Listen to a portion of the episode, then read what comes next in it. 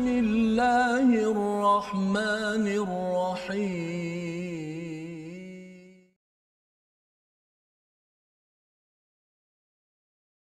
أعوذ بالله من الشيطان الرجيم.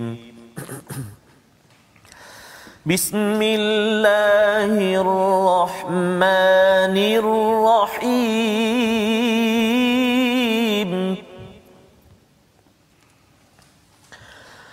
ومن قوم موسى أمة يهدون بالحق وبه يعدلون.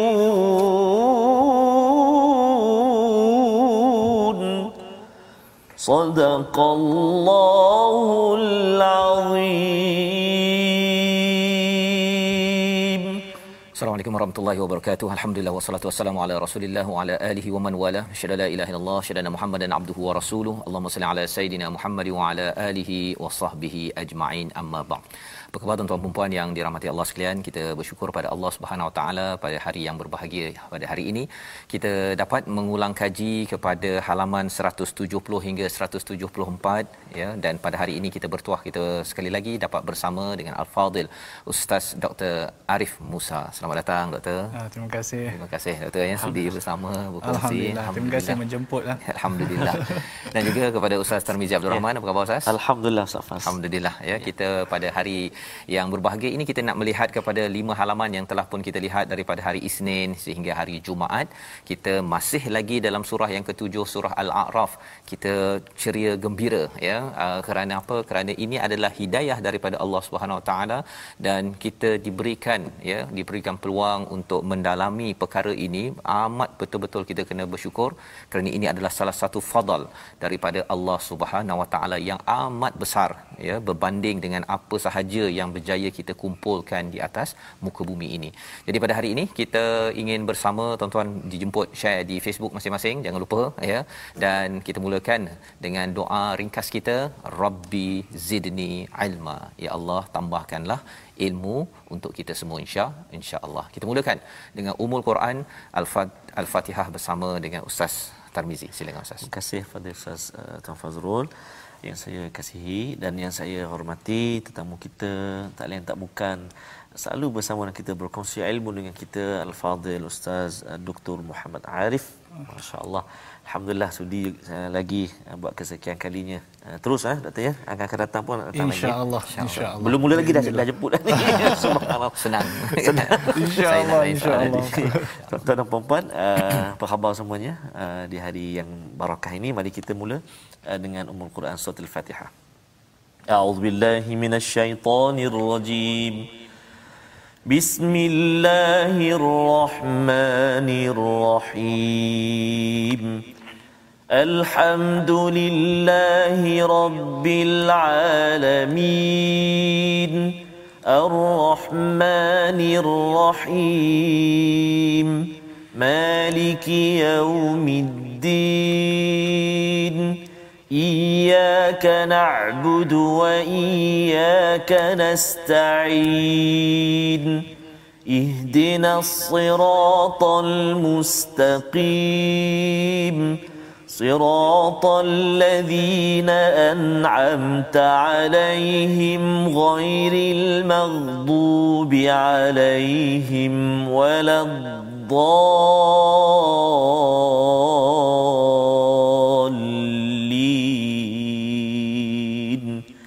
آمين. صدق الله. Amin ya rabbal alamin. Gitulah bacaan daripada Ummul Quran Al-Fatihah. Kita memulakan majlis kita untuk kita sama-sama mengingati bahawa sepanjang Al-Quran daripada surah Al-Baqarah sampailah kepada surah Al-A'raf dan kita akan terus insya-Allah sebenarnya ia semuanya menerangkan kepada surah Al-Fatihah sebagai ringkasan yang kita baca pada setiap hari iaitu kita mohon salah satunya mohon hidayah daripada Allah Subhanahu Wa Taala hidayah yang betul-betul sampai kita mencapai kepada rahmat Allah Subhanahu Wa Taala bukannya hidayah yang akhirnya bertukar menjadi kufur kembali pada hidayah kembali pada kufur kita harapkan tidak berlaku sedemikian. Dan uh, kita sudah pun melihat kepada halaman 170 hingga 174 ya di mana kita menyambung kisah Nabi Musa ya kisah Nabi Musa yang panjang di dalam surah al-Baqarah disambung lagi uh, salah satunya daripada surah al-A'raf. Dan uh, apa yang telah kita belajar pada minggu yang lepas Nabi Musa membawa 70 orang di kalangan Bani Israel itu bertemu Allah Subhanahu Wa Taala dan pada ayat 156 pada ayat pada halaman 170 ya mereka berdoa agar uh, ditetapkan ya dijadikan mereka ini dapat kebaikan di dunia dan juga kebaikan di di akhirat. Dan selepas itu diterangkan tentang seruan kepada mereka yang uh, mengikuti pada Nabi Musa iaitu Bani Israel sampailah kepada zaman uh, uh, ke Madinah ya. Tetapi surah Al-A'raf kita kena ingat bahawa ia adalah surah makiyah jadi ini menyiapkan Nabi Muhammad sallallahu alaihi wasallam dan sahabat kepada fasa ya. Fasa ingin bertemu dengan orang-orang uh, Bani Israel ataupun uh, Yahudi apabila mereka akan berhijrah ke Madinah. Tapi belum lagi ya belum berhijrah lagi dan di hujung uh, halaman 170 itu ada ayat yang bercerita tentang dan di antara kaum Musa itu ayat 159 ada satu umat yang memberi petunjuk kepada manusia dengan kebenaran dan dengan itu pula mereka berlaku adil dalam menjalankan keadilan. Jadi terus saya nak bawakan bersama dengan Al-Fadhil Ustaz Dr. Arif Ustaz bila melihat kepada uh, Nabi Musa ni menghadapi Firaun ya ahli sihir dan sebagainya ahli sihir dah habis dah kan dah kena dah beriman tapi di apa dipotong-potong habis ya, ya. jadi adalah uh, perjuangan untuk meneruskan tauhid ini kepada Bani Israel dan mereka buat perangai macam-macam ya. Tetapi bila melihat kepada ayat 159 di antara kaum Musa itu ada satu umat yang memberi petunjuk dengan kebenaran. Jadi maksudnya degil-degil mereka ni ada yang boleh pakailah kan? Hmm.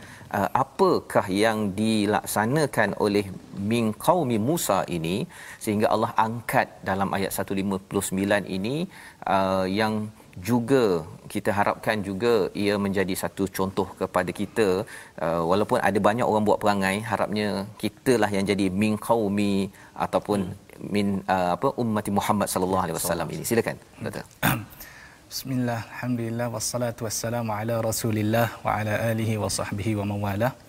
Assalamualaikum warahmatullahi wabarakatuh. Assalamualaikum. Jadi terima kasih pada Ustaz Fazrul atas soalan yang uh, menarik eh, sebab uh, bila kita membaca kisah-kisah di dalam Al-Quran menjadi tanggungjawab kita untuk mengambil pengajaran dan kita cuba tengok apa yang kita boleh buat, apa yang kita boleh tiru untuk menjadi uh, golongan yang dipuji oleh Allah Subhanahu wa taala. Jadi di dalam ayat 159 Allah Subhanahu wa taala menyebut wa min qaumi Musa ummatun yahduna bil haqq. Ada di kalangan kaum Nabi Musa alaihi salam ummah. Ummah ni ustaz satu jamaatun azimah. Satu kumpulan yang besar. Jadi bukan sahaja kecil-kecil sahaja. Ha, ha dia jadi satu jamaah azimah, satu kumpulan yang besar yang mana mereka memberi hidayah dengan kebenaran apa memberi petunjuk dengan kebenaran dan juga dengan kebenaran tersebut mereka melakukan keadilan kan jadi apa yang kita faham daripada ayat ini bahawa uh, ada di kalangan uh, golongan Bani Israel itu mereka yang benar-benar beriman kepada Allah Subhanahu Wa Taala kerana kalau kita lihat kisah-kisah tentang Bani Israel ni hmm biasanya ada je yang kantoi. Hmm. Betul. ada je yang selek, ada je yang tak kena. Betul. Kan? Ha, jadi sampaikan ke tahap kita baca kita kata kita kadang-kadang boleh berfikir sendiri kata kenapa teruk sangat rasa Bani Israel ni? Kan? Tetapi menjadi cara Al-Quran Ustaz. Al-Quran ini dia tidak menggolongkan Bani Israel dalam satu bakul. Hmm. Ha, ini yang disebutkan oleh Al-Syekh Al-Maraghi. Ha, di mana Al-Quran ini dia berlaku adil terhadap Bani Israel di mana ada di kalangan Bani Israel yang memang perangai dia teruk. Hmm. Ada di kalangan Bani Israel yang sebenarnya mereka ini berada di landasan yang benar. Ya betul. Kan? Ha? Bila Al-Quran memuji Bani Israel, dia ada dua jenis golongan Bani Israel. Maksud dia, kalau Quran memuji, ada kemungkinan mereka ini adalah di kalangan Bani Israel yang berada pada zaman Nabi Musa AS. Uh-huh. Yang mana seperti dalam ayat ini jelas. Yeah. Ia merujuk kepada golongan yang berada pada zaman Nabi Musa AS ataupun bila mana al-Quran memuji Bani Israel ia merujuk kepada Bani Israel yang berada pada zaman Nabi Muhammad sallallahu alaihi wasallam yang mana mereka beriman dengan Taurat dan kemudian bila mana datangnya Nabi SAW mereka beriman dengan Nabi Muhammad SAW jadi itu Quran ni kalau dia memuji dia memuji antara dua golongan ini. Soalan Ustaz tadi apa yang mereka buat? Ya. apa yang mereka buat sampaikan mereka ini uh, diberi pujian oleh Allah Subhanahu Wa Taala? Menurut ulama ulama mengatakan mereka menurut hukum hakam yang diturunkan oleh Allah Subhanahu Wa Taala. Mereka memberi petunjuk dengan hukum hak hukum hakam tanpa sebarang penyelewengan hmm. sebab Bani Israel ni makruf dia punya penyeleweng, penyelewengan dia tu orang kata agak besar hmm. dan selalu dibuat kita pun boleh lihat macam-macam kisah di dalam al-Quran. Tapi ada satu golongan ni mereka tetap berpegang teguh dengan apa yang diberikan oleh Nabi Musa alaihissalam dan juga ulama menyebut mereka ini tidak mengambil rasuah sebab Bani Israel ini kuat ambil rasuah. Kuat ambil rasuah. Kuat sangat kuat. Oh. Tapi golongan ini tidak ambil rasuah dan mereka berpegang teguh dengan ajaran uh, Nabi Musa alaihissalam serta para ulama juga menyebut dalam setiap aspek kehidupan mereka mereka sangat menitik beratkan keadilan. Hmm. Uh, itu yang dimaksudkan dalam ayat ini. Jadi itu yang dinyatakan sini bil haqqi wa bihi ya'dilun ya yeah. dengan kebenaran yang ada itu mereka berlaku adil. Yeah. dan ada uh, umat itu ya uh, bukan kecil ustaz ya. Maksudnya uh, uh, ada kumpulan yang besarlah. Yeah. jadi tak bolehlah nak apa nak uh, apa sekali bakul kan ah, Bani Israel je. Orang Israel Bani Israel ni Yahudi ah gitu kan. Yeah. pasal ada juga sentimen itu kan. Hmm. harga Yahudi contohnya kan. Okey ha, dia kena tengoklah ya sebenarnya Yahudi yang mana satu kan ataupun Bani Israel yang mana satu. Uh, kadang-kadang kita kena jaga-jaga juga. Jangan sampai kita kata Yahudi rupanya dia patah balik dekat kita ustaz ya pasal tak mengambil pelajaran yang benar-benar daripada al-Quran. Cuma Jadi, mungkin saya perlu tambah sedikit ustaz ya, ya, ya. lebih jelas benda ni. Uh, kita perlu merujuk kalaulah Yahudi dalam konteks sekarang uh-huh. maka memang jelas mereka sudah menyeleweng dari kebenaran. Menyeleweng. Itu okay. memang sudah menyeleweng. Okay. Uh, kerana Nabi SAW kata so. tidak ber, tidak ber, sesiapa yang tidak mendengar apa uh, seruanku tak kisahlah daripada Yahudi ke Nasrani ke kemudian dia mendengar seruanku kemudian dia tidak beriman denganku maka dia adalah daripada golongan ahli neraka. Hmm. Jadi kalau dalam konteks sekarang Yahudi tidak ada Yahudi yang berada di landasan yang benar lah tidak, tidak ada, ada lah. Ah, okay. ha, kalau mana Yahudi yang berada di landasan yang benar maka dia telah menjadi seorang Muslim. Ha, itu je. Ha, Okey jadi itu uh, pentinglah tu maksudnya harga Yahudi itu macam boleh pakai lah tu. Bergantung okay, bergantung balik semula ya. Yahudi sekarang atau Yahudi dahulu kan. Okay. Pasal dia ada istilah Yahudi Bani Israel Betul. ya uh, kemudian apa utul kitab ahli kitab yeah, apa yeah. perbezaan-perbezaan tu yang telah pun kita bincangkan sebelum ini. Jadi kita nak teruskan itu pelajaran sedikit daripada halaman 170 dan kita bergerak kepada halaman 171 iaitu pada ayat yang uh, kita belajar ya uh, ayat 160 ayat 161 tapi kalau kita pergi pada ayat 162 bercerita tentang uh, tentang hakikat uh, hittah ya uh, yang telah diistilahkan digunakan uh, dalam surah al-baqarah. Satu perkataan yang diajarkan kepada kepada Bani Israel ketika mereka ingin menyambut kemenangan. Nak menanglah ni kan ya. tapi belum menang lagi. Baru nak menang tetapi apa yang berlaku ayat 162 kita baca bersama untuk kita melihat mengulang kaji pelajaran kita silakan ustaz Baik, terima kasih Fadil Ustaz Fadrul Ustaz Dr. Arif sahabat-sahabat Al-Quran dikasihi Allah Subhanahu Wa Taala sekalian kita nak melihat sekarang ni ayat 162 saya ya? ya betul di halaman 171 uh, ayat ni uh, hampir sah dengan ada juga di, terletak dalam al-baqarah ha ya betul, ha. betul. Hmm. jadi kadang-kadang bagi orang yang selalu dengan al-Quran tu dia kadang keliru eh Ah, hampir sama lah, hampir sama. Jadi, sebenarnya surah Al-Baqarah dengan surah Al-A'raf ni dia macam betul, adik-beradik kan. Ya, uh, uh, kisah Nabi Adam ada kat sana, uh, kat sini pun ada. Betul, kisah Bani Israel pun lebih kurang. Uh, tapi nanti mungkin tambahan daripada Dr. Arif nanti ialah uh, mengapa dia uh, ada pasangan itu, apa perbezaannya tu kan. Uh, tapi kita baca dulu Ustaz. Ya, ya boleh baca. Insya-Allah. Mari tuan-tuan kita baca sama insya-Allah.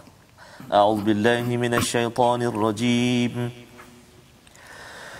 فبدل الذين ظلموا منهم قولا غير الذي قيل لهم.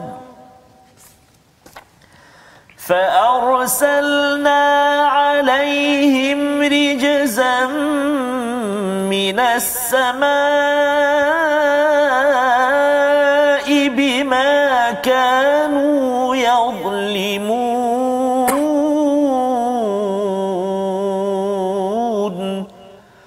صدق الله العظيم Surah Al-Azim ayat 162 maka orang-orang yang zalim di antara mereka menggantikan perkataan itu dengan perkataan yang tidak dikatakan kepada mereka maka kami timpakan azab kepada mereka dari langit disebabkan kezaliman mereka dalam amazing Quran ini satu empat uh, uh, perkara yang bercakap tentang uh, perkataan yang tidak dikatakan pada mereka ini dikaitkan dengan perkataan hittah ya uh, yang digunakan yang disampaikan pada surah al-baqarah. Tapi saya nak minta pencerahan daripada ustaz apa maksud qaulan ghairal ladzi qila lahum ini? Sehingga mereka mendapat rijzan ya rijzan ini uh, pernah digunakan dalam surah al-a'raf ini uh, malapetaka ataupun azab kepada Firaun. Dan kuncu-kuncunya lah yang dapat katak dapat darah lima jenis itu kan. Tapi bila mereka Bani Israel ini dapat rijzan ini ha, itu maksudnya apa di sebalik ayat ini silakan ustaz Okey. Uh, jadi ayat ini ayat 161 dan 162 adalah satu ayat yang seperti mana yang Ustaz Tarmizi sebutkan dia berulang pada surah Al-Baqarah. Ya. Dia bukan berulang maksud dia dia warid dalam surah hmm, Al-Baqarah juga kan dan dia berulang di sini. Jadi soalan tentang hittah uh, apa yang berlaku sebenarnya sampaikan Bani Israel di saat mereka mendapat kemenangan tu. Nak mendapat di saat di saat mereka mendapat kemenangan tu mereka ditimpa azab. Kenapa? Hmm kan? Hittah sebenarnya Allah Subhanahu wa taala uh, memberi perintah kepada Bani Israel ketika mereka mendapat kemenangan atas Baitul Maqdis. Ketika mereka mula-mula dapat menakluk Baitul Maqdis Allah Subhanahu wa taala memerintah mereka agar mereka masuk ke dalam Baitul Maqdis dalam keadaan khadi'in. Ha, rukaan kat situ ataupun rukaan ada setengah para ulama mengatakan dalam keadaan tunduk, tunduk. patuh. Ha, jangan dalam keadaan bongkak hmm. kan? Ada berkata juga waqulu hittah. Apa yang dimaksudkan dengan hittah? Hutta anna dzunubana ha, maksud dia gugurkanlah dosa-dosa kami. Hmm. itu yang dimaksudkan dengan hittah. Kan? Ha, ha, jadi uh, apa nama uh, Bani Israel ini diminta ketika mana mendapat kemenangan supaya mereka tunduk patuh kepada Allah Subhanahu Wa Taala. Jangan berasa bongkak. Dan juga dalam keadaan supaya mereka memohon keampunan ha, daripada Allah Subhanahu Wa Taala atas segala dosa yang mereka telah lakukan dan ini yang dibuat oleh Nabi sallallahu alaihi wasallam sendiri. Ya ketika Fath Makkah. Nabi SAW ketika mendapat uh, ke- kemenangan uh, ke atas kota Mekah baginda sallallahu alaihi wasallam masuk ke dalam kota Mekah dalam keadaan tunduk khuduk kepada Allah Subhanahu Wa Taala. Bahkan baginda pergi solat 8 rakaat Hmm. sebagai tanda syukur kepada Allah Subhanahu Wa Taala kerana segala kemenangan yang umat Islam dapat hanya kita boleh dapat melalui pertolongan daripada Allah Subhanahu Wa Taala. Berbanding dengan penjajah biasanya masuk tempat itu lagi oh, dia pergi betul. lagi ganas lah, lagi zalim betul Tapi Islam bukan begitu Islam ya. Tidak. Okay. Islam ni adalah satu agama yang berasaskan kepada keamanan. keamanan. Kan rahmat rahmatan lil alamin. Jadi berbalik kepada soalan tadi apa yang berlaku? Mm-hmm. Jadi bila Allah Subhanahu Wa Taala memerintahkan Bani Israel untuk mengatakan hittah mereka tambah atas perkataan hittah itu sendiri. Okay. ha, seperti mana yang diriwayatkan oleh Al-Imam Al-Bukhari. Ha, hittah habbah fi sya'rah dia kata hmm, macam tu. dia tukar eh? dia, dia tukar. Bukan dia ada yang katakan hintah ada yang katakan hittah habbah fi sya'rah maksud dia dia tambah benda tu. Hmm. tambah dan arti kata ayat tu tidak ada maksud sangat pun. Hmm. kan habbah fi sya'rah bermaksud dia biji gandum yang yang ada di rambut macam dia saja nak ah, mempermainkan. Ah, dia tidak mahu mendengar apa yang Allah Subhanahu Wa Taala perintahkan kepada mereka. Mereka mempermainkan sedangkan Allah Subhanahu Wa Taala telah berikan kemenangan. Jadi bila mereka mempermainkan apa yang diperintahkan oleh Allah Subhanahu Wa Taala itu yang datang rijzan hmm. minas sama. Maksudnya dia mainkan perkataan tu pun dah men, apa meng, me, me, mengundang rijzan ya. Okey. Dia mempermainkan ustaz itu sebenarnya satu tanda protes dan tanda kedegilan. Hmm. Ha, walaupun kita nampak mempermainkan mungkin bagi sesetengah orang itu bukanlah satu isu yang besar. Tapi itu sebenarnya sebagai satu tanda protes, satu tanda kedegilan. Padahal kalau kita tengok kisah Nabi Musa alaihissalam, Bani Israel ini mereka 40 tahun ditih yatihuna fil ard. Hmm. Tak boleh keluar di bumi teh sahaja. Betul. Kan? Bila mereka mendapat keluar daripada bumi teh dengan izin Allah Subhanahu Wa Taala mereka mereka beroleh kemenangan sepatutnya kat hmm. situ tunjuklah sedikit penghargaan tunduk kepada Allah Subhanahu Wa Taala syukur lagi tak dia dah jadi dalam keadaan macam tu pun hmm. dia masih lagi bongkak sombong hmm. kan ha? jadi ada di kalangan mereka yang diberikan azab oleh Allah Subhanahu Wa Taala atas sebab tanda protes, tanda sombong, bongkak, mempermainkan sebab jangan kita pandang sahaja pada apa yang mereka buat, tapi apa yang mereka simbolikkan yeah. di situ. Ha. Jadi terima kasih diucapkan kepada Ustaz Dr. Arif yang menjelaskan tentang betapa uh, disiplin merendah diri ini sesuatu perkara yang perlu kita bina dan uh, perlu dikekalkan terutama apabila kita nak menang Ustaz ya. ya. Nak menang. Kalau nak kalah tu ah buka lah dia kan. Okey kalau nak kalah nak diazab. Tetapi kalau kita nak mencapai kemenangan hasanah di dunia dan di akhirat ini uh, kita perlu kembali balik uh, kepada kepada khadi'in ataupun merendah diri kepada kepada Allah. Uh, menang pun bukannya milik kita kan. Allah ya. pinjamkan uh, nabi pun fasabbih bihamdi rabbika wastaghfir ya, dalam betul. surah An-Nasr yang tuan-tuan hafal ya surah Idza Ja orang cakap ya. Jadi ini pelajaran daripada halaman 171 kita nak bergerak kepada 172 ya. Ha, kita nak baca sikit daripada ayat 164 tersebut.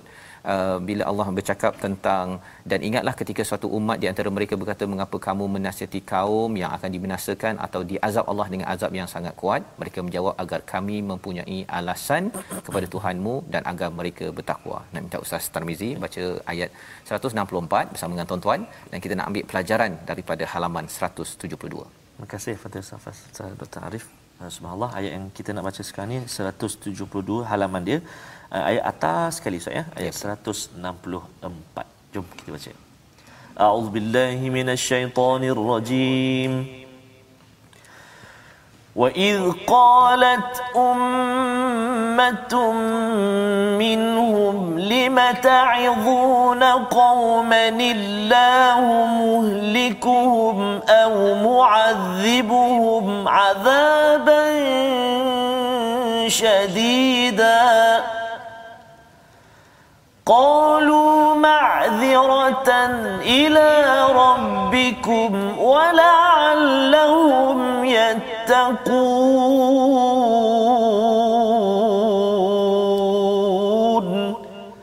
صدق الله العظيم. Surah Al-Azim daripada ayat 164 ini Allah menjelaskan tentang tentang ada orang bertanya mengapa lagi nak hmm. pergi pergi mendidik pergi mengingatkan lagi? Padahal uh, mereka ni memang degil ya akan diazab ya. Apakah jawapan pada perkara ini? Kita ingin sama-sama lihat pada ayat 164 165 bersama dengan Dr Arif. Tapi kita berehat sebentar. Kita kembali semula dalam My Quran Time baca faham amal insyaallah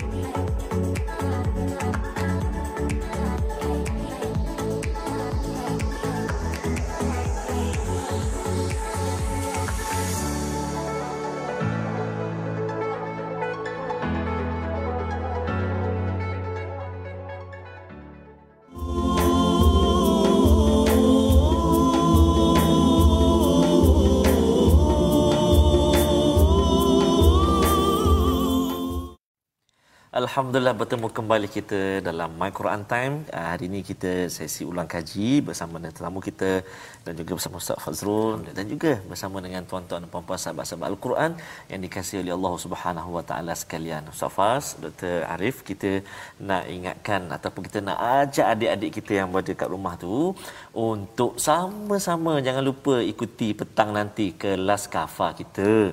Uh, kelas kafa adik-adik jangan lupa jam 4.30 petang tentunya di TV Al-Hijrah untuk belajar sama-sama. Uh, hari ini insya-Allah uh, subjek Al-Quran empat setengah petang dan ulangannya pada enam setengah petang. So adik-adik kat rumah jangan lupa eh empat setengah lagi tengok kelas kafa di TV Al-Hijrah insya-Allah. Ustaz silakan menarik eh? Ya, ada kelas kafa di bukan ada adik ya. ikut boleh ikut kita semua? Ha, ya ya yang ayah adik pun boleh juga ya. untuk mengikuti mengulang kaji Betul balik ya, ya. Uh, ilmu-ilmu. Hmm. selain daripada apa yang kita dah belajar ini tuan-tuan ya, uh, ya. ilmu-ilmu lebih uh, spesifik lagi Betul, lah sas. ya. Dan ya. alhamdulillah kita ucapkan tahniah kepada ya. TV Al Hijrah uh, sekali lagi lah ya Betul, untuk uh, mengendalikan program untuk uh, apa kita berada Betul. di rumah. Dan uh, rasanya uh, pada masa akan datang ustaz kalau pergi ke sekolah pun Betul, pelajar tengok dulu Betul. ke apa ke kemudian datang ke sekolah untuk disoal je Betul. ha kan Saya lebih sangat... mudah cikgu tak payah nak mengajar dia gunakan manfaat daripada Semang. internet ataupun TV jadi saya kita nak teruskan saya, ya saya boleh tambah sikit ya, ya, saya sebagai uh, ibu bapa lah ha, ibu kan bapa. kita ada ha. anak uh, apa yang belajar kafar kan. Ya. Uh, jadi saya sangat berterima kasih juga kepada TV Al Hijrah rasa. Sebab kami masa PDP ni rasa oh, apa PDPR yang sepening kepala juga Allah. nak ajar anak kita kan. Tak semudah itu. Kan ya. jadi alhamdulillah terima alhamdulillah, kasih. Alhamdulillah. ya jadi itu harapnya kita doakan kepada uh, TV Al Hijrah ya uh, dan juga uh, ini dengan kerjasama Jawi ya. Betul. ya. Jadi kita doakan cikgu-cikgunya diberkati dan kita uh, doakan lagi uh, program-program pendidikan Betul, untuk subjek-subjek biasa hmm. Betul, tak kisahlah di TV Al Hijrah ataupun di saluran lain ya. dapat dibanyakkan Betul, kerana sah. kita yakin uh, kita bertemu dengan dengan formula baru pendidikan betul, ya, betul. termasuklah betul. My Quran Time betul. ini sendiri ya bersama dengan tuan-tuan. Jadi kita nak teruskan dengan melihat kepada halaman 172 sebentar tadi ya apabila uh, Ustaz Tarmizi membacakan tentang ayat uh, mengapa kamu menasihati kaum yang akan dibinasakan dengan azab yang sangat kuat ya apa sebenarnya ustaz yang disampaikan pada ayat 164 165 ini untuk uh, kita ini kalau ayat 165 tu disebabkan orang yang mengingatkan itu akan diselamatkan. Ya. Apa maksud dan apa yang kita kena buat berdasarkan ayat ini? Silakan. Okey. Jadi ayat ini uh, 164 dan 165 mengisahkan tentang uh, apa nama ni kisah uh, Yaumus Sabt tu, Ashabus ya. Sabt. Di mana ada Ashabus Sabt iaitu uh, uh, perkampungan itu terbahagi kepada tiga golongan sebenarnya. Uh-huh. Golongan yang pertama adalah golongan yang uh, pergi memancing pada hari Sabtu tu. Hmm. Ha, dengan cara dia tersendirilah. Okay. Ha, dengan cara dia yang dengan penuh helah, dia dapat juga memancing pada hari Sabtu. Golongan yang kedua adalah golongan mungkin ini yang kita boleh masukkan tadi dengan wamin qaumi Musa. Ah. Ha, di mana mereka golongan yang memberi petunjuk. Golongan yang menegakkan amr bil ma'ruf wan nahy 'anil munkar. Kan? Golongan yang ketiga adalah golongan yang tak masuk campur. Oh, tak kisah. Ha, jaga kain sendirilah. Hmm. Ha, masing-masing kubur asing-asing. Ha, ha, kan? Jadi, jaga kain sendiri. Ha, ha. Jadi yang disebutkan dalam 164 adalah dialog yang berlaku antara golongan yang ketiga dan golongan yang kedua. Ha. Di mana orang yang tak masuk campur ni, orang yang jaga kain tepi kain sendiri ni, hmm. mereka mengatakan kepada orang yang amr bil ma'ruf wan nahy 'anil munkar, kenapa kamu nak sibuk-sibuk? Ha. ha berikan peringatan kepada golongan yang memancing tadi, golongan yang zalim itu. Ha. Sedangkan Allah Subhanahu Wa Taala sudah tentu akan mengazab mereka atas uh, apa yang mereka lakukan. Sila kita perhatikan betul-betul apa yang diberikan jawapan oleh golongan yang menegakkan al-amru bil ma'ruf ni. Mm-hmm. Sangat menarik jawapan dia. Qalu ma'dziratan ila rabbikum wa la'allahum yattaqun. Maksudnya kenapa mereka menegakkan amru bil ma'ruf wan nahy 'anil munkar untuk dua perkara. Mm. Perkara yang pertama adalah untuk melepaskan tanggungjawab beban tanggungjawab yang diletakkan oleh Allah Subhanahu Wa Taala di atas seorang manusia mm-hmm. yang mana dia perlu menegakkan amr bil ma'ruf wa nahy 'anil munkar. Jadi dia buat kerja itu. Jadi sebenarnya orang pertama yang dia cuba nak selamatkan adalah diri dia sendiri. Ah, okey. Hmm. Itu dia punya cara berfikir je yeah. eh. Ingatkan pasal nak selamatkan orang tu. Belum. Dia ah. selamatkan diri dia dulu. Ah, okay. Dia menyelamatkan diri dia dulu dengan menegakkan amr bil ma'ruf wa nahy 'anil munkar. Kadang-kadang kita ingat orang yang duk tegur orang berikan apa ataupun ustaz-ustaz mm-hmm. yang sedang oh. memberikan ceramah. Ya yeah, ya. Yeah. Kita ingat dia hanya target dia adalah audiens di depan. Itu. Tidak. Hmm. Kadang-kadang ustaz tu nak menyelamatkan diri dia dulu. Hmm. Dia nak menyelamatkan diri dia dulu di depan Allah Subhanahu Wa Taala. Kerana kita semua akan dipersoalkan. Yeah. Jadi ustaz-ustaz tu pun ustaz Faz, ustaz Termizi pun sebenarnya kenapa kita buat Quran time? Kita nak selamatkan diri kita dulu. Supaya bila ditanya oleh Allah Subhanahu Wa Taala kita boleh cakap kita telah menyampaikan ayat-ayat Allah. Yeah. Kemudian kita pun wala'allahum yattaqun. Itu yang kedua. Golongan kedua yang kita nak selamatkan yang yang diberikan tadi adalah untuk menyelamatkan mereka tadi yang zalim itu. Okay. Agar mereka kembali kepada Allah Subhanahu Wa Taala. Yattaqun ini uh, mereka bertakwa. Yeah. Maksudnya orang yang hari Sabtu dia pergi tangkap tu lah yeah. dengan hari Jumaat letak uh, luka apa sebagainya tu. Ya, yeah. ha, golongan okay. yang di, yang yang memancinglah mudah cerita. Mm-hmm. Agar mereka bertakwa sebab kita faham takwa ini adalah kita menjadikan pendinding antara diri kita dengan adab Allah Subhanahu Wa Taala. Ya. Ha, anta ja'ala bainaka wa bain adabillahi wiqayah. Ha? Jadi di situ kita boleh nampak bila kita menegakkan al-amru bil ma'ruf wa nahyu 'anil munkar kita nak selamatkan dua golongan yang menyelam yang yang memberi peringatan iaitu kita diri, diri kita sendiri dan juga yang sedang membuat kezaliman. Ha? Sebab Ustaz, kalau kita perhati, sebab tu Nabi SAW ada menyebutkan dalam sebuah hadis, kita ni sebenarnya dalam satu masyarakat. Kita ibarat dalam satu kapal. Betul. Yang mana ada setengah golongan berada di atas, ada setengah golongan berada di bawah. Ya. Kan? Ha? Jadi katakanlah orang di bawah, sebelum ni kalau mereka nak ambil air, hmm. mereka terpaksa naik ke atas kapal Ya. untuk pergi mengambil air. Kan? Pada satu masa satu masa mungkin orang kat bawah tu dia kata apa? Dia kata kita tak naklah menyusahkan orang atas ni. Kita apa kata kita tebuk lubang dekat kapal ni, senang kita nak ambil air. kan? Jadi kalau orang di atas itu tidak memberi peringatan, tidak menghalang orang yang berada di bawah, Habis lah. apa jadi Ustaz? Satu kapal karam. Ya. Betul tak? Jadi begitulah masyarakat kita sebenarnya. Ha? Jadi perlu ada kerana kita semua berada dalam satu kapal yang sama. Jadi kalau kita tidak menyelamatkan antara satu sama lain, ditakuti kita semua akan tenggelam. Mm-hmm. Sebab tu Nabi SAW juga mengatakan, ha, kalau seseorang itu melihat orang lain melakukan melakukan kezaliman tetapi dia tidak mengha- menghalang, kan? Au syaka an ya'ummahumullahu bi'iqabih. Allah Subhanahu Wa Taala hampir-hampir akan me, me, apa, memberikan azab merangkumi semua. Ha? Jadi itulah kita ataupun pengajaran yang kita boleh ambil perlunya ada satu golongan ta'muruna bil ma'ruf wa tanhauna 'anil munkar. Itu sangat-sangat penting. Baik, jadi terima kasih diucapkan pada Ustaz Dr. Arif Musa uh, menceritakan ya, memberi tahu kepada kita sebenarnya macam mana formula nak selamat. Ha kan. Dalam keadaan sesuatu sedang bahaya masyarakat ke kita ke apa ke nak selamat ialah kita uh, ingatkan orang lain jangan buat yang tak baik agar yang paling selamat ialah kita dulu kan? Ha itu. Maksudnya kalau siapa betul-betul nak selamat tuan-tuan yang berada di rumah kita ingatkan kawan anak kita ya pada jiran kita pada kalau di tempat kerja kita kena ingatkan. Kerana kalau kita tak buat itu sebenarnya kita menyatakan pada Allah SWT Uh, seperti yang atas pagar tadi kan? Uh, tak apalah tak kisah. Kan buat apa nak kacau tepikan orang. Cabarannya ialah uh, nanti khuatir dia pergi tarik kain orang lain pula sekali dan akhirnya habis uh, perkara itu ya. Yang menyebabkan uh, ter terpalit uh, segala azab yang diturunkan oleh Allah Subhanahu Wa Taala. Tetapi janji Allah di dalam ayat ini untuk selamat Ustaz ya. Ya. Allah akan selamatkan kepada orang yang menyeru kepada kepada uh, makruf dan mencegah ke kemungkaran. Jadi ini yang kita lihat dan kita ingin teruskan uh, pada halaman 173 ya kita ambil pelajaran daripada perjanjian lama kita. Ha, ini bukan Old Testament. Ini perjanjian paling awal di alam roh ayat 172 yang kita nak baca sama-sama pada hari ini. Silakan Ustaz Tarmizi. Baik. Terima kasih Fadil Ustaz Fazrul. Uh, tuan-tuan dan puan-puan sahabat Al-Quran kasih Allah Subhanahu Wa Taala sekalian, kita bergerak ke halaman 173. Uh, kita nak baca ayat 172.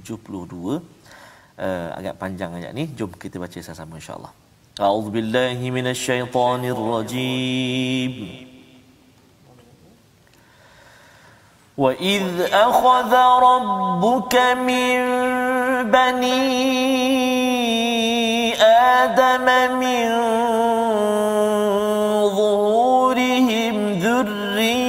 ذريتهم وأشهدهم وأشهدهم على أنفسهم ألست بربكم؟ قالوا بلى شهدنا أن تقولوا يوم القيامة إنا كنا عن هذا غافلين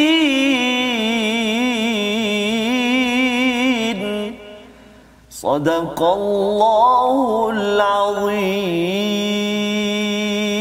Surah Al-Azim ayat 172 dan ingatlah ketika Tuhanmu mengeluarkan daripada sulbi tulang belakang anak cucu Adam keturunan mereka dan Allah mengambil kesaksian terhadap roh mereka lalu berfirman bukankah aku ini Tuhanmu mereka menjawab bala ya betul engkau Tuhanmu kami bersaksi kami lakukan yang demikian itu agar kami ataupun agar di hari kiamat yang tidak mengatakan kamu tidak mengatakan sesungguhnya ketika itu kami leka terhadap perkara ini. Jadi ini adalah perjanjian alam roh Ustaz ya.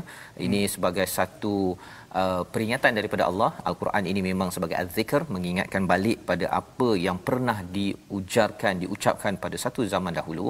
Tapi apakah intipati istilah dekat sini alastu birabbikum qalu bala syahidna uh, itu maksudnya apa sebenarnya Ustaz? Silakan. Okey. Menarik Ustaz eh ayat yang 172 yang menggambarkan tentang satu perjanjian yang dibuat oleh manusia dan juga dengan Tuhan mereka yang telah menciptakan mereka iaitu Allah Subhanahu Wa Taala. Sebenarnya Ustaz, bila kita kaji balik ayat ini di dalam kitab-kitab tafsir, kita akan dapati sebenarnya para ulama dia berbeza pandangan tentang hmm. apa sebenarnya yang dimaksudkan dengan ayat ni. Yeah. Ya. Jadi ada sebahagian ulama mengatakan ayat ini boleh difahami secara literal di mana ia mengisahkan ataupun menggambarkan satu keadaan di mana kita semua dikeluarkan ha, daripada tulang sulbi Adam itu kita semua dikeluarkan ha, di hadapan Allah Subhanahu Wa Taala ha, kemudian Allah Subhanahu Wa Taala bertanya kepada kita adakah aku adalah adakah Tuhanmu dan kita semua menjawab bala syahidina kita hmm. bersaksi kita bersaksi kan itu tafsiran yang pertama dan disokong oleh beberapa hadis tapi sebenarnya hadis itu fihi maqal hmm. ataupun diperselisih atau diperdebatkan oleh para ulama. Pasal okay. dia bicara tentang alam lama yeah. Ustaz. Ha, jadi adakah dia berlaku seperti itu? Itu masih lagi dalam perbincangan di antara ulama. Okay. Cuma ada satu lagi tafsiran ustaz yang dipegang oleh majoriti majoriti ulama daripada as-salaf wal khalaf. Disebutkan oleh al-Imam Ibn Kathir disebutkan oleh oleh qurra uh, ataupun al-mufassirin yang pada zaman sekarang. Uh, disebutkan juga oleh al-Imam Zamakhsyari kan? Bahawa ia sebenarnya satu kiasan. Kiasan. Ya. Ia sebenarnya satu kiasan satu gambaran. Yang mana ia sebenarnya sedang menceritakan kepada kita bagaimana Allah Subhanahu Wa Taala mengeluarkan kita di atas muka bumi ini. Ya kemudian Allah Subhanahu Wa Taala Ha? Apa yang dimaksudkan dengan soalan alastu bi rabbikum qalu bala syahidna? Hmm. Apa yang dimaksudkan Ustaz? Maksudnya bila kita dikeluarkan atas muka bumi ini, kita dikeluarkan dalam bentuk fitrah. Fitrah. Fitrah yang mana kita sebenarnya fitrah kita, hati kita, nurani kita sebenarnya lebih mengakui tauhid. Lebih mengakui bahawa ada satu Tuhan yang menciptakan, yang mentadbir dan hanya dia yang berhak untuk disembah itu adalah fitrah. Setiap manusia itu dilahirkan atas fitrah. Mm-hmm. Sebab itu Nabi SAW kata, Kul mauludin yuladu ala fitrah. Setiap yang dilahirkan, dia dilahirkan atas fitrah yang suci. Namun kemudian ibu atau ayah dia fa'abawahu yahwidani aw nasrani aw majisani. Ya. Ha, maksud dia antara ibu bapa dia yang mencorakkan dia daripada kain yang suci, kain yang putih, kemudian ibu bapa dia yang mencorakkan dia menjadi satu orang yang kalau orang itu berada atas fitrah, alhamdulillah, kalau bukan, naudzubillah. Ya. ya. Jadi alas qalu alas tu bi rabbikum bila kita dilahirkan atas fitrah kemudian Allah Subhanahu Wa Taala menunjukkan pula di sekeliling kita. Okey? Pelbagai dalil-dalil yang menunjukkan kepada rububiyah dan uluhiyah. Pertama sekali dalil dari segi makhluqatillah dari segi alam semesta binatang yeah badan kita sendiri. Sebab tu Allah Subhanahu Wa Taala kata afala yanzuruna ilal ibli tidakkah kamu melihat kepada unta bagaimana ia dicipta? Kenapa kamu tidak melihat kepada manusia? Kenapakah kamu tidak melihat kepada langit? Qul inzuru madza fis samawati wal lihatlah kepada apa yang ada di langit dan di bumi. Jadi itu yang dimaksudkan seolah-olah ini merupakan satu uh, uh, orang kata apa? Macam Allah Subhanahu Wa Taala menunjukkan menanyakan kepada kita adakah benda-benda yang kamu lihat ini? Adakah dia menunjukkan kepada aku sebagai pencipta seolah-olah fitrah kita menjawab bala syahidina. Memang betul. Jadi setiap daripada kita kalau kita berfikir dengan akal yang logik kalau kita berfikir dengan akal yang sihat yang tidak dicampuri dengan dengan dengan benda-benda yang kotor-kotor ni jadi syirik dan juga sebagainya maka setiap daripada kita akan mengakui tauhid rububiyah di mana Allah sebagai pencipta.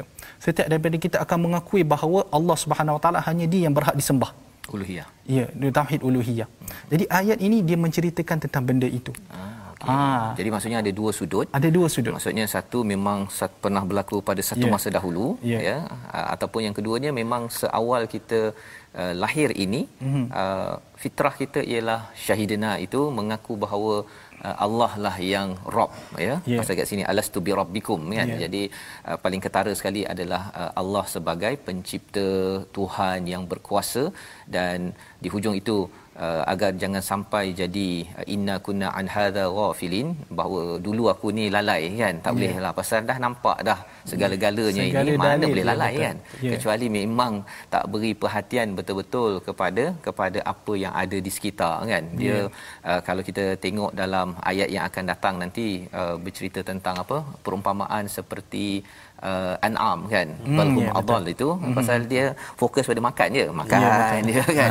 Dia tak kisah makanan ni daripada mana pun dia tak kisah. Eh, harimau nak datang pun dia tak kisah. Ha, lepas tu kena faham barulah dia kisah tapi sudah ter terlambat menarik Ustaz tentang Ustaz sebut ayat balhum adall tu. Ya. ada satu ulama menyebutkan uh, binatang ini dia diciptakan dan dia melakukan apa yang dia telah di, tujuan dia diciptakan. Ya. Hmm. Binatang ini diminta untuk makan, untuk buat apa kerja yang dia dia, dia dikerjakan, yang Ya. di, di, di, dipertanggungjawabkan. Manusia ini diciptakan untuk menyembah Allah Subhanahu Wa Taala Sepatutnya sepatutnya. buat yang tu. Tapi kita tak buat apa yang kita di tujuan kita diciptakan. Jadi itu yang balhum adal tu Balhum adal. daripada dia buat tugas dia Dia buat tugas pula dia, yang tak. Subhanallah astagfirullah okey jadi perkara ini sebagai peringatan kepada kita agar kita tidak lalai ya kerana lalai inilah yang menyebabkan bukan sekadar lalai uh, apa dalam kita memandu lalai itu satu tetapi lalai yang lebih besar ialah lalai kepada pencipta kita yang sebenarnya. Jadi ini pelajaran daripada halaman 173 dan 174 salah satu tanda kita tidak lalai ini ialah kita akan berdoa ya. Berdoa pada siapa? Kepada Allah. Jadi kita lihat pada ayat 180 kita nak minta ustaz uh, Tarmizi untuk kita melihat kepada ayat 180 ini. Pasal ayat 179 cakap pasal ghafilun kan? Hmm. uh, pasal lalai. Jadi macam mana tak nak lalai? Jom kita baca Terima kasih Ustaz Faz, Ustaz Dr. Arif, uh, tuan-tuan dan puan-puan.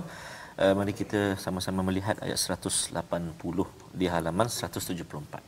A'udzu billahi minasyaitonir rajim. ولله الأسماء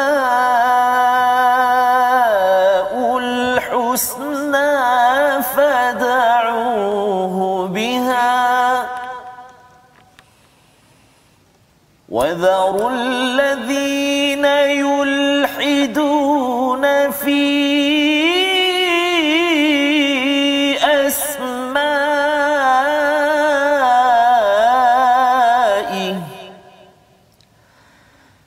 سيجزون